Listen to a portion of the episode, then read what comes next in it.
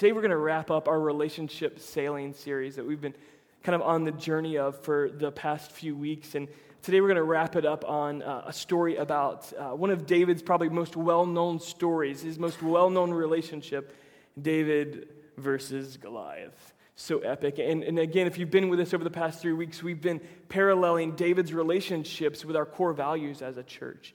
We looked at David's relationship with Jonathan and our core value of unconditional love and how important it is for us to model true Christian fellowship and brotherhood and love for one another and, and what that looks like and how that endures through the test of time. And then in the second week, we looked at, at our um, core value of un- authentic community and how David, his, his most epic failure was that he, he stayed home as opposed to being accountable and being an authentic community, those that kept him accountable, he was responsible to, and really that God had called him to ministry to. In the time that kings went out to war, David stayed home, so he avoided that authentic community, and it cost him dearly. And last week, we looked at David and Saul's relationship and our core value of service, and that, that David was so faithful. God saw his heart when he was in the field, and so it was tested when he was in the battlefield and then in the desert. And that whole time that David was faithful, even when Saul was coming after him to kill him, he, he felt convicted even when he clipped a piece of his shirt off, that he wouldn't lay a hand on the man he was called to serve. Uh, and so we're going to um, go in today and, and, talk about our core value of creativity. And I've, I've, got about a five minute video. It's a much longer video than what I normally show, um, but it's kind of hard to find a stopping place, and it's so good. It's so interesting talking about creativity and, and how limitations can actually uh, produce creativity. So here's a guy named Phil Hansen.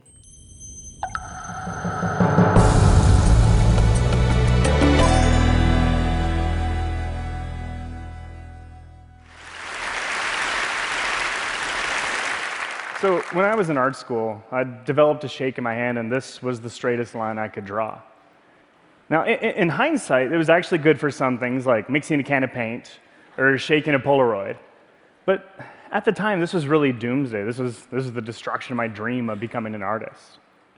The shake developed out of really a single minded pursuit of pointillism, just years of making tiny, tiny dots. And eventually, these dots went from being perfectly round to looking more like tadpoles because of the shake. So, to compensate, I'd hold the pen tighter, and this progressively made the shake worse, so I'd hold the pen tighter still. And this became a vicious cycle that ended up causing so much pain and joint issues, I had trouble holding anything. And after spending all my life wanting to do art, I left art school, and then I left art completely. But after a few years, I just couldn't stay away from art, and I decided to go to a neurologist about the shake and discovered I had permanent nerve damage. And he actually took one look at my squiggly line and said, Well, why don't you just embrace the shake? So I did. I went home, I grabbed a pencil, and I just started letting my hand shake and shake. I was making all these scribble pictures. And even though it wasn't the kind of art that I was ultimately passionate about, it felt great. And more importantly, once I embraced the shake, I realized I could still make art. I just had to find a different approach to making the art that I wanted. Now, I still enjoyed the fragmentation of pointillism, seeing these little tiny dots come together to make this unified whole. So I began experimenting with other ways to fragment images where the shake wouldn't affect the work, like dipping my feet in paint and walking on a canvas or in a 3D structure consisting of 2 by 4s, creating a 2D image by burning it with a blowtorch. I discovered that if I worked in a larger scale and with bigger materials, my hand really wouldn't hurt. And after having gone from a single approach to art, I ended up having an approach to creativity that completely changed my artistic horizons. This was the first time I'd encountered this idea that embracing a limitation could actually drive creativity. At the time, I was finishing up school and I was so excited to get a real job and finally afford new art supplies. I had this horrible little set of tools, and I felt like I could do so much more with the supplies I thought an artist was supposed to have. I actually didn't even have a regular pair of scissors. I was using these metal shears until I stole a pair from the office that I worked at. So I got out of school, I got a job, I got a paycheck, I got myself to the art store, and I just went nuts buying supplies. And then when I got home, I sat down and I set myself to test to really try to create something just completely outside of the box. But I sat there for hours and nothing came to mind. The same thing the next day and then the next, quickly slipping into a creative slump. And I was in a dark place for a long time, unable to create. And it didn't make any sense because I was finally able to support my art, and yet I was creatively blank. But as I searched around in the darkness, I realized I was actually paralyzed by all of the choices that I never had before. And it was then that I thought back to my jittery hands, embraced the shake. And I realized if I ever wanted my creativity back, I, I had to quit trying so hard to think outside of the box and get back into it. I wondered could you become more creative then by looking for limitations? What if I could only create with a dollar's worth of supplies? At this point, I was spending a lot of my evenings in, well, I guess I still spend a lot of my evenings in Starbucks, but I know you can ask for an extra cup if you want one. So I decided to ask for 50. Surprisingly, they just handed them right over. And then, with some pencils I already had, I made this project for only 80 cents. It really became a moment of clarification for me that we need to first be limited in order to become limitless. I took this approach of thinking inside the box to my canvas and wondered what if instead of painting on a canvas, I could only paint on my chest? So I painted 30 images, one layer at a time, one on top of another, with each picture representing an influence in my life. Or what if instead of painting with a brush, I could only paint with karate chops? so I dipped my hands in paint and I just, I just attacked the canvas and I actually hit so hard that I bruised a joint in my pinky and it was stuck straight for a couple weeks. Or what if, what if instead of relying on myself, I had to rely on other people to create the content for the art? So for six days, I lived in front of a webcam, I slept on the floor, and I ate takeout. And I asked people to call me and share a story with me about a life changing moment.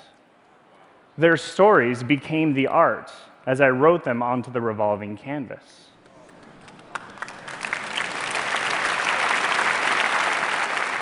The idea of embracing the shake and how limitations can produce creativity is quite an interesting thought, and I think it's so uh, apropos to our conversation today on David and Goliath because he was a a man who, from the outside, has these limitations, but in God's perfect creativity, he kind of blows that out of the water. And so I think that'll kind of begin to paint a portrait, if you will, for, for where we're headed with this. And, um, and really, our fourth core value is creativity, and it's often thought about in things like the arts, but ultimately, our fourth core value of creativity is about what God can do about that. God is, we say around here, God is still working in us and He's still working through us. That God, in His nature, is creator. And when He set the stars in place and, and took what was formless and void and made and created, that He's not done in that work. He's still working in you and He's still working through us. And so we'll engage in this. And I shared a story that I, I often tell. You've probably heard me tell it half a dozen times. I tell it to, oftentimes to, to new church planners. And telling the story of when we were starting out and uh, along this journey, I, I, really planned everything. I planned budget after budget. I planned how many team members we needed. I planned where we were going to meet. I mean, I had item and serial numbers for the products we needed to buy. It was planned out over and over again. And I said, the one thing I didn't calculate and I could never calculate is what God was going to be what God was going to do in my life, how He was going to prove Himself in my life. I didn't calculate that. I was so worried about what I was going to do, I, I forgot to even look that He was going to be doing something in me in the whole process. And I would just say that today let's allow God to do something in us so that He can do something creative and new through us. Um, and so uh, we'll dive into 1 Samuel chapter 17, but we ended last week in 1 Samuel chapter 16 with this when Samuel is, is the prophet, he's the good prophet from the Lord. He comes and he's in, in uh, for, uh, 1 Samuel chapter 16 is there to uh, anoint David, anoint the new king. And he comes there, and he, but he doesn't know who it is yet. And the Lord just tells him this don't look at the outside, don't look how tall he is or how strong he is. Just, just look at his heart. Uh, I'm not judging like everybody else is judged. Men will look at the outside, but I'm going to be looking at the inside. That's what he says in 1 Samuel chapter 16. So let's go to 1 Samuel chapter 17. And once you go there, you can just stay there because we're going to stay there literally all day. We're going to be reading a lot of verses. Uh, but the story is just so interesting uh, that I do not think you'll fall asleep, even though we're reading a lot of verses today. Uh, now the Philistines gathered their forces for war and assembled in Succoth in Judah. They pitched camp at Ephs, Is that you pronounce that? Dammim, uh, between Succoth and Azekah. Saul and the Israelites assembled and camped in the valley of Elah and drew up their battle line to meet the Philistines. The Philistines occupied one hill and the Israelites another with the valley between them. Before we read the rest of this chapter, I want to set the picture for you so as we're going forward, you can visualize this. And if you'll throw up this picture, this is actually the Valley of Elah. Let me tell you a little bit about the Philistines and the Israelites, a little context on them to begin with. The Philistines are from Crete. The Philistines are battle tested and they're incredible warriors. Like they've been there and they've done that when it comes to battle. Um, they were seafaring people, and what, um, what the Philistines are attempting to do right now is they're trying to make their way up the coast to the valley of Elah and break across and, and split Saul's kingdom in order to kind of demobilize what he's trying to do with his kingdom. Because this area right here to the coast, like if you go over one of these hills, here and here, over one of these hills is the coast, and it was an incredibly valuable trade route. In fact, there was multiple battles in history that were fought on this same battle. I mean, there's, uh, uh, I think the gentleman's name is Saladin. He was a, some kind of military dude that fought the Crusaders in the 12th century. And then if you go further back, the Maccabean Wars against Syria were fought on this same battlefield. So it, it was a valuable piece of property over time that they were trying to get up there and kind of break the kingdom up in order to, to uh, lower their power and influence um, in the area. And so this is where David and Goliath will have their battle with the Philistines and the Israelites. Last thing about Philistines, they hated the Israelites, hated them. They were sworn enemies. And so for Saul, when he hears news of this, that the Philistines are making their way up and getting ready to break in and break up his territory, if you've been with us, we've talked about Saul's insecurity. When David, his servant, he, get, he is kind of growing in influence, people start singing songs about him. He gets so insecure that he chases him down and tries to have him killed over and over again. And, and so we, we see like this is kind of what's happening. So the Israelites rush down there and it's kind of on one side. It's a perfect place for a battle on either side of the valley. And then this, this ground in the middle will be this place where they battle out. It's kind of an epic scene. So I want to kind of set that up before we, we go in here. And let's continue back at verse 4. And we're going to start getting to the characters. Now we've got the location and the context.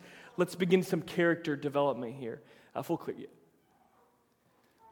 A champion named Gath, or Goliath, who was from Gath, came out of the Philistine camp. Remember that, that location, Gath, it was nearby. His height was six cubits and a span, somewhere between six nine and nine foot, some guys say. He had a bronze helmet on his head, and he wore a coat of scale armor of, of bronze weighing 5,000 shekels, about 100 pounds. That's how much his armor was. On his legs were bronze greaves, and a bronze javelin was slung on his back. His spear shaft was like a weaver's rod, and its iron point weighed 600 shekels. It was a balancing technique here to let it fly through the air. His shield bearer, his armor bearer, went ahead of him. An armor bearer was only for those that were elite, those that they really couldn't afford to lose, their greatest warrior and their greatest commanders. Goliath stood and shouted to the ranks of Israel, Why, why do you even come out and line up for battle? Am I not a Philistine? Are you not the servants of Saul? Choose a man and have him come down to me.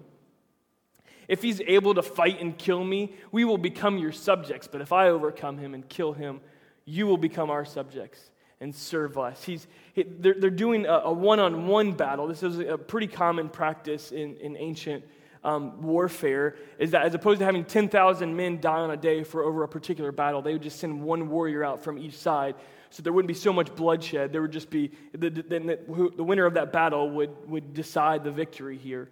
Um, next. Then the Philistines said, This day I defy the armies of Israel. Give me a man and let us fight each other. On hearing the Philistines' words, Saul and all the Israelites were dismayed and terrified. Now, David was the son of the Ephrathite uh, named Jesse, who was from Bethlehem in Judah. Jesse had eight sons, and in uh, Saul's time, he was very old. Jesse's three oldest sons had followed Saul to the war. The firstborn was Eliab, and the second, Abinadab. Uh, and the third, Shema. That one's a little bit easier. Uh, David was the youngest. The three oldest followed Saul. But David went back and forth from Saul to tend his father's sheep at Bethlehem. For 40 days, the Philistine came forward and every morning and evening um, and took his stand. They're, they're, kind of, let's read one more verse there. No, go back. Uh, now Jesse said to his son David, Take this ephah of roasted grain and these ten loaves of bread for your brothers and hurry to their camp. Take along these ten cheeses to the commander of their unit and see how uh, your brothers are and bring back some assurance from them. Uh, they are with Saul and all the men of Israel in the valley of Elah fighting against the Philistines. So, so we've kind of got the context, the, the kind of battle you know, scene here. And now we've got the character development. I mean, it's kind of like, for those of you that watch, watch boxing, it's like, in this corner is Goliath, and he has a bronze helmet and a bronze, a 100 pound bronze armor, and he has an armor bearer and a javelin and a sword, and he goes off and off. He's six foot nine, he's the greatest warrior in all of Phil- uh, Philistine. And then to David, here's David, and he's the youngest in his family, and he likes long walks in the field with sheep, and he is the cheese bearer today. And people are like, okay, we know how this is going to go. I mean, it's kind of setting up the story um, very clearly, like how this is going to go, but spoiler alert, you know how it goes. David wins the battle. Earlier, uh, early in the morning, David left the flock. His dad just gave him instructions. He's headed out there. He's been back and forth with the war. Remember this he's being sent there to carry bread and cheese. Like, that's why he's going out to battle, not to fight. He's going out to bring bread and cheese and check on his brothers. Early in the morning, David left the flock in the care of a shepherd, loaded up, and set out as Jesse had directed. Uh, he reached the camp as the army was going out to its battle positions, shouting the war cry. you just kind of see this. David's walking up. Israel and the Philistines were drawing up their lines, facing each other. David left his things with the keeper. Hey, man, can you watch my stuff? Uh, ran to the battle lines and asked uh, his brothers how they were. Uh, as he was talking with them, Goliath, the Philistine champion from Gath, stepped out from his lines and shouted his usual defiance, and David heard it. Whenever the Israelites saw the man, they all fled from him in great fear. Now, the Israelites had been saying, Do you see this man keeps coming out? He comes out to defy Israel. The king uh, will give great wealth to the man who kills him. He will also give him his daughter in marriage and will exempt him, um, his family, from taxes in, in Israel. Some of you guys might line up to fight if you knew you'd get taxes like canceled too. Um, David asked the man, uh, or some of you guys would do it for a wife. Uh, David asked the, the men standing near him, What will be done for the man who kills the Philistines? Like we just said that, didn't you hear us? Philistine removes the disgrace from Israel. Who is this uncircumcised Philistine that he should defy the armies of the living God? Everybody else uses the reference, the, the armies of Israel or the armies of Saul is what he refers to it, but every single time, David refers it to as the armies of the living God. Who is this dude that has no relationship with God? He's uncircumcised Philistine that he should defy the living God. Verse 27. They repeated to him that uh, what they had been saying and told him, This is what will be done for the man who kills him. When Eliab, David's oldest brother, heard him speaking with the man, he burned with anger at him and asked, Why have you come here? And with whom did you leave those few sheep in the wilderness? I know how conceited you are and how wicked your heart is. You came down only to watch the battle. I mean, isn't it right in the middle of like David's biggest battle that he's, he doesn't even know he's about to get into it. But his, it's like an older brother, younger brother. Like you've seen this happen in your family. It's like, dude, what are you doing here? Why don't you just go away? Like I don't know how many times I said that to my little brother, and I just see us there. Um, now, what have I done? said David. Can I even speak? Some of you guys, younger siblings, like that's how you feel sometimes. Um, he then turned away to someone else and brought up the same matter, and the men answered him as before. What David uh, said was overheard and reported to Saul, and Saul sent for him. Remember that? He sent for him. David said to Saul, Let no one lose heart on account of this Philistine. Your servant will go and fight him. Saul replied, You are not able to go out against this Philistine and fight him. You're only a young man, and he's been a warrior from his youth. They think that, that Goliath was probably in his like early 30s, mid 30s, something like that. He's been fighting for 20, 25 years. But David said to Saul, Your servant has been keeping his father's sheep when a, a lion or a bear came and carried off the sheep from the flock. I went after it, struck it, and rescued the sheep from its mouth. When it turned on me, I seized it by its hair, struck it and killed it. Your servant has killed both the lion and the bear. This uncircumcised Philistine will be like one of them because he has defied the armies of the living God. The Lord who rescued me from the paw of the lion and the paw of the bear will rescue me from the hand of this Philistine. Saul said to David, Go, Lord be with you. Like, dude, not the same battle. This ain't no lion. This lion don't have a spear in its hand. You, you know, this, this dude, you know, your, your bear didn't have an armor bearer with it. It's not the same thing, but whatever, go. So Saul was like, All right, let me help you any way I can. Then Saul dressed David in his own tunic. He put on a coat of armor on him and had a bronze helmet on his head. Let's get you matched up, man. David fastened on his sword over the tunic and tried walking around because he was not used to them. I can't go in these, he said to Saul, because I'm not used to them. So he took them off. Then he took his staff in his hand, choose, and he chose five smooth stones from the stream, put them in the pouch of his shepherd's bag, and with his sling in his hand approached the Philistine. Meanwhile, the Philistine, with his shield bearer in front of him, kept coming closer to David. He looked David over and saw that he was a little more than a boy, glowing with health and handsome, and he despised him. like, cute little boy, like, I hate you. Um, he, he, said, he said to them, some of, you, some of you guys that are like getting into middle age, you're probably like that with these little punk kids. Like, I hate you. You're annoying. Uh, he, said, he said to David, Am I a dog that you come at me with sticks? Remember this, that he says sticks in the plural. And, um, and David's only got one stick and a sling in his hand. Uh, and the Philistine cursed David by his gods. Come here, he said, and I'll give your flesh to the birds and the wild animals. A little trash talk, a little smack. Uh, David said to the Philistine, You come against me with a sword and spear and javelin, but I come against you in the name of the Lord Almighty, the God of the armies of Israel, whom you have defied. This day the Lord will deliver you into my hands, and the Lord will deliver you into my hands, and I'll strike you down and cut off your head. He's like, I can do some smack talk too. I've had a lot of time in, you know, to develop this language when I'm in the field. This very day, I'll give, you the, I'll give the carcasses of the Philistine army to the birds and the wild animals, and the whole world will know that there is a God in Israel. It's a, again, he's saying all these things, but it's about the God in Israel. All, all those gathered here will know that it is not by the sword or spear that the Lord saves, for the battle is the Lord's. And he will give all of you into your hands, into our hands. Um, as the Philistine moved closer to attack him, David ran quickly toward the battle line to meet him. Reaching into his bag and taking out a stone, he slung it and struck the Philistine on the forehead. The stone, the stone sank into his forehead, and he fell face down to the ground. So David triumphed over the Philistine with a sling and a stone without a sword in his hand. He struck down the Philistine and killed him.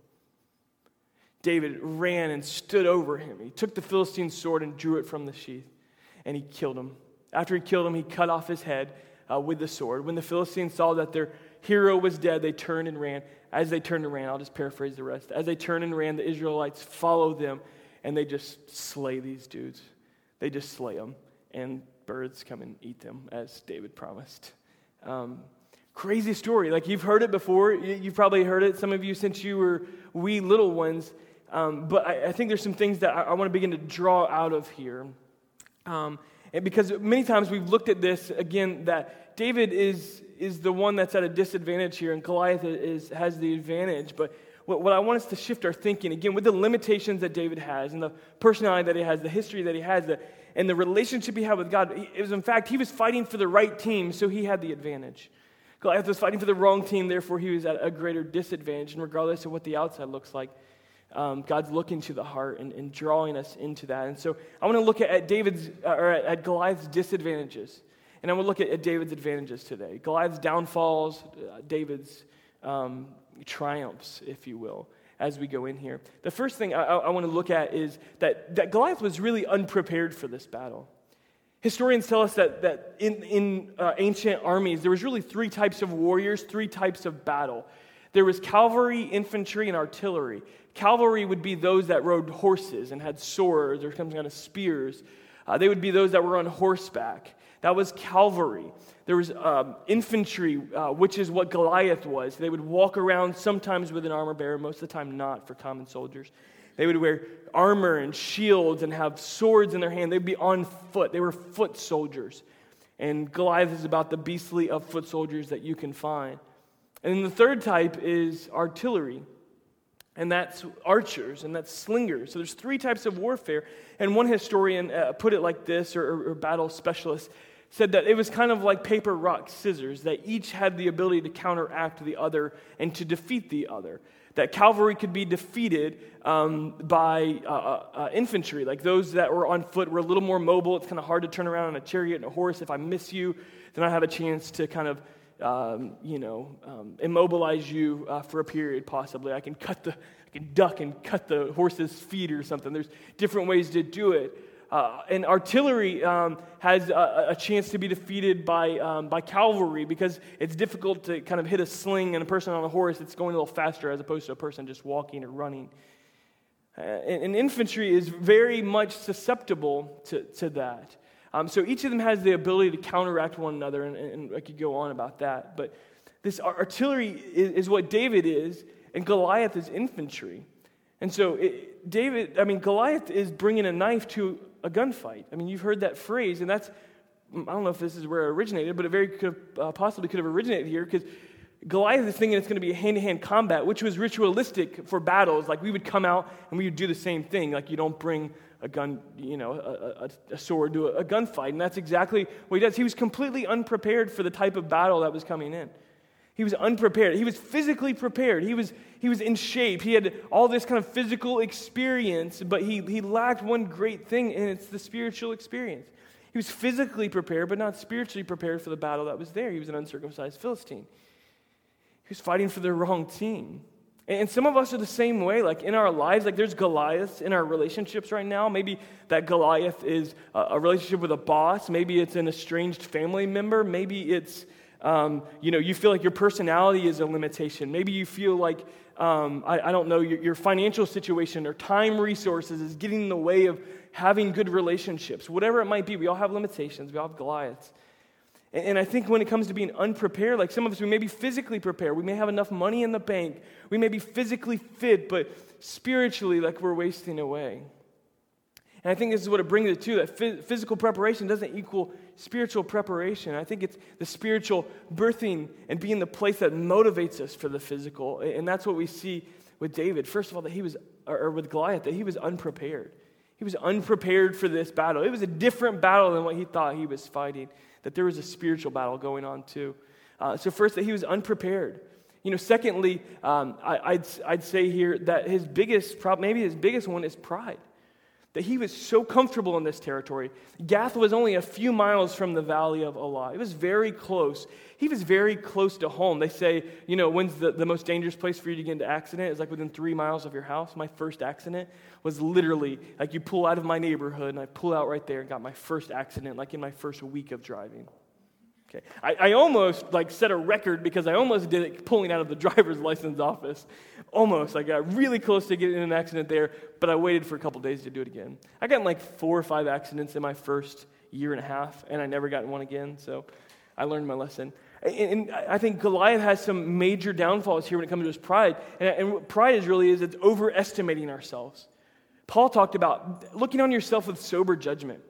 Don't overestimate yourself. Look on yourself with sober judgment. Paul takes it to, to the length of to boast. He goes, instead, I'm going to boast in my weakness because Christ is made strong in my weakness. God, God proves himself in my limitations. He can, in his creativity, prove himself.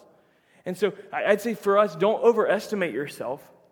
And for our opponent, I, I think he he underestimated. He had been going out day after day. Everybody's running scared. He probably woke up today, didn't he'd done it for 40 days. Probably didn't think anybody was going to show up today either. He was a little bit unprepared, a little bit arrogant, thinking like, oh, this is going to go just like it normally goes. And he underestimated his opponent. opponent. And for us today, I think that we have to, to know that I don't think we should overestimate our opponent, but I don't think we should underestimate our opponent. So I kind of jokingly say, just estimate your opponent. just estimate and realize that you're in a battle every single day, and we don't see it. We don't see it with our physical eyes, but, but for us, the, the, if, you, if you soften your heart and allow the Lord to give you discernment, which is like wisdom for this situation, what's happening here, I really believe that He'll prepare us and, and show us the things that are happening in the spiritual realm, that, that there's things that's, there's a battle that's going on over our soul. Uh, don't overestimate yourself. Don't overestimate your opponent. Just estimate them. And don't underestimate God. Many times we overestimate ourselves and underestimate what God can do. And what if we flip those? What if we flipped them and said, what if we begin to underestimate ourselves and overestimate God, which is a joke because you can't overestimate God. You can't overestimate uh, the one that put the stars in place and formed everything, who spoke, and, and it was. Can't overestimate him. But what if we begin to flip that script and did our very best to lower ourselves and to raise him up higher and higher? Like, what would that life look like? And I think that's exactly what David did. David humbled himself, and the Lord exalted him. And so today, we can't let pride, for those of you that have been battling limitations, battling addictions of some sort, like the worst thing you can do is to say, I'm okay now. As many times as you've conquered that Goliath, as many days as you've gone sober, the last thing you want to do is wake up and think you've got yourself taken care of today. It's, it's pride. It's, it's pride, and we can't let it creep in. That's why Paul's like advice to just brag on weaknesses is like powerful because it keeps us in that mindset of lowering ourselves. Uh, David's example of just serving, Jesus' example of serving all the time, keeps us in that mindset of me becoming lower and him becoming greater in all things. Because pride, pride is Goliath's downfall, um, and, it, and it's many times it's ours. Um, disability, I think, is Goliath's third one. Um, I, I, mentioned, remember this, that, that Goliath had, he had, uh, um, he looked on David and he said, Why is it that you come on me with sticks? Um, well, there's a recent author that's put this out, and he's not the first, uh, but it's become very popular that, that Goliath um, had a, a, disease. He had um, what caused gigantism or acromegaly or something like that, that um, those in the medical world could tell me what it's actually called. Something like that. Yeah, I hear you saying it. I'll go with that. Um, and uh, he, he possibly had this disease, and what it is, it's, it's a disease of the pituitary gland, which, it, which um, causes the, the growth hormones. And so basically, after puberty, the growth hormones keep coming and they never stop.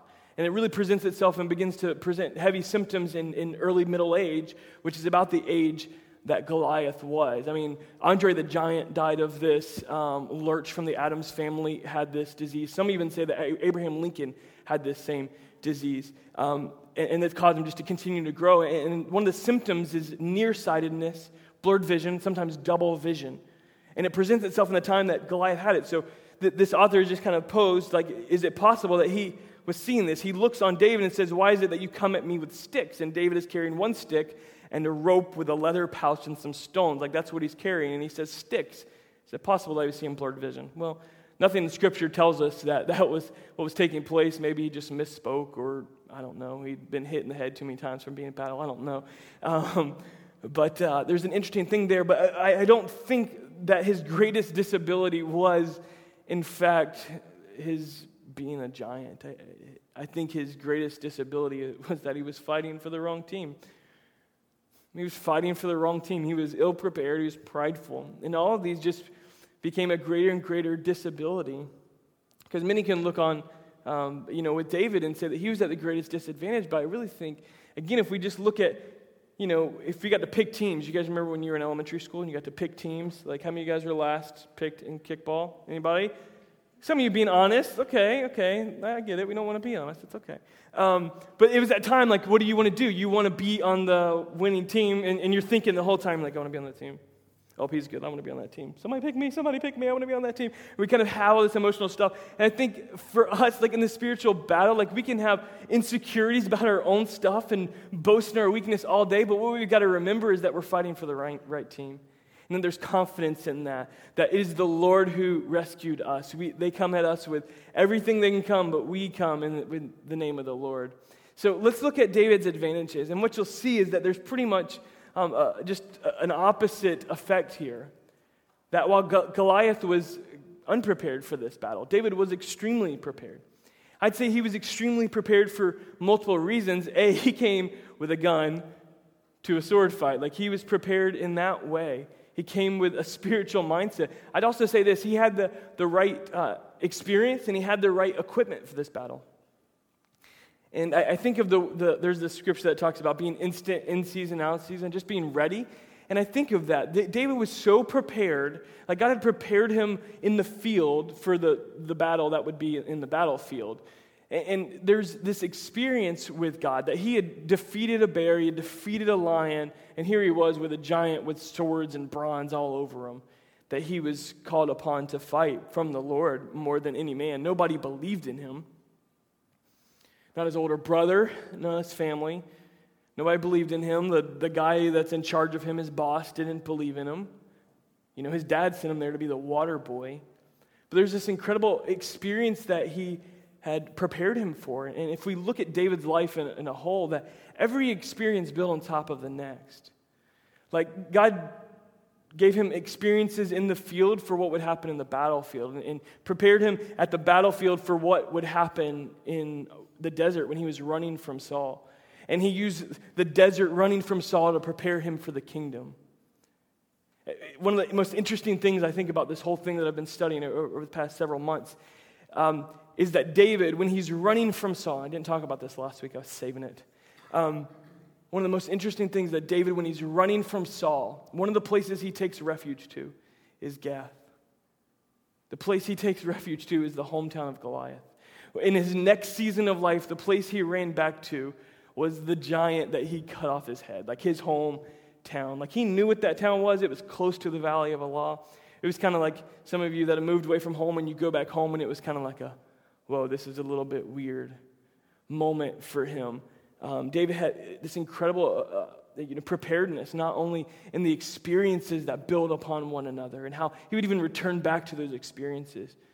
Um, even just to tell Saul, like, hey, I'm prepared for this. I killed this, I killed this.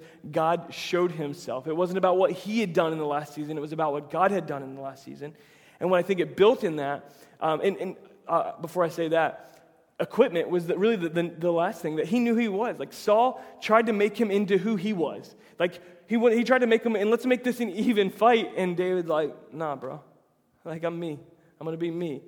Like it takes us, some of us it takes five years, 10 years, some of us it takes 40 years to find truly who we are and to just rest in that and not look to try to be like anyone else, but to be who God's called us to be. To use the weapons of warfare that He's giving us, not anyone else, but who He's called us to be, the experiences that He's given us. And so we need not to fit into someone else's armor, but to fit into the Lord's that He's given us. Preparedness. The, next one I, I would say um, here is his faith in the Lord, where Goliath had faith in himself. David had faith in the Lord. The Lord will rescue us. The battle is not ours. Like he, he repeats these things when he talks about, you know, everybody's talking about the armies of Israel. He's like the army of the Lord. Like he is looking at it with faith. The, the experience that he had, that preparedness had brought him to this place of faith for this season of life. And like you may feel so ill equipped. You may feel like the water boy running up to the battlefield just to check on your brothers. And God like presents an opportunity. Like have confidence because you're fighting for the right team. Have confidence because that experience has prepared you for this one. Have confidence because it is the Lord who rescues us. It is the battle is his, it's not ours. Man, and all of a sudden I see why David had such confidence to just be like, I'll go. Everybody else is scared to death. And he's like, I'll go. The king himself is like, nah, bro. Like, no. Like, whatever. All right, take my stuff. This, his journey with God had brought great confidence in God. And that season prepared him for this one and to the next. And, and lastly, um, I'd say today that his greatest advantage, and I've said it multiple times already, is the name of the Lord. He called upon the name of the Lord. He called upon the name of the Lord uh, more than anything. It, it wasn't about um, what he could do on the field. It wasn't about how loud he could yell. It wasn't really even about his gifts. He, he called upon the name of the Lord. He said, You come at me with a spear and a javelin and a sword. I come against you in the name of the Lord. He was fighting the right battle, he was fighting for the right team. And, and I just say to us today, like, whatever you're up against, whatever relationship is in front of you that is a Goliath, and maybe that Goliath is, is uh, your addiction. Maybe it's your past. Maybe it's just shame, whatever that might be. The, like, and if you haven't had one yet, you'll probably have one. You may still be in the field, and God's there'll be a battlefield moment in your life where you think you're showing up just to bring the bread and the cheese, but like, hey, God's going to stir in your heart, like, time, time to, to throw bows. And um, we need not be afraid, but we can have confidence.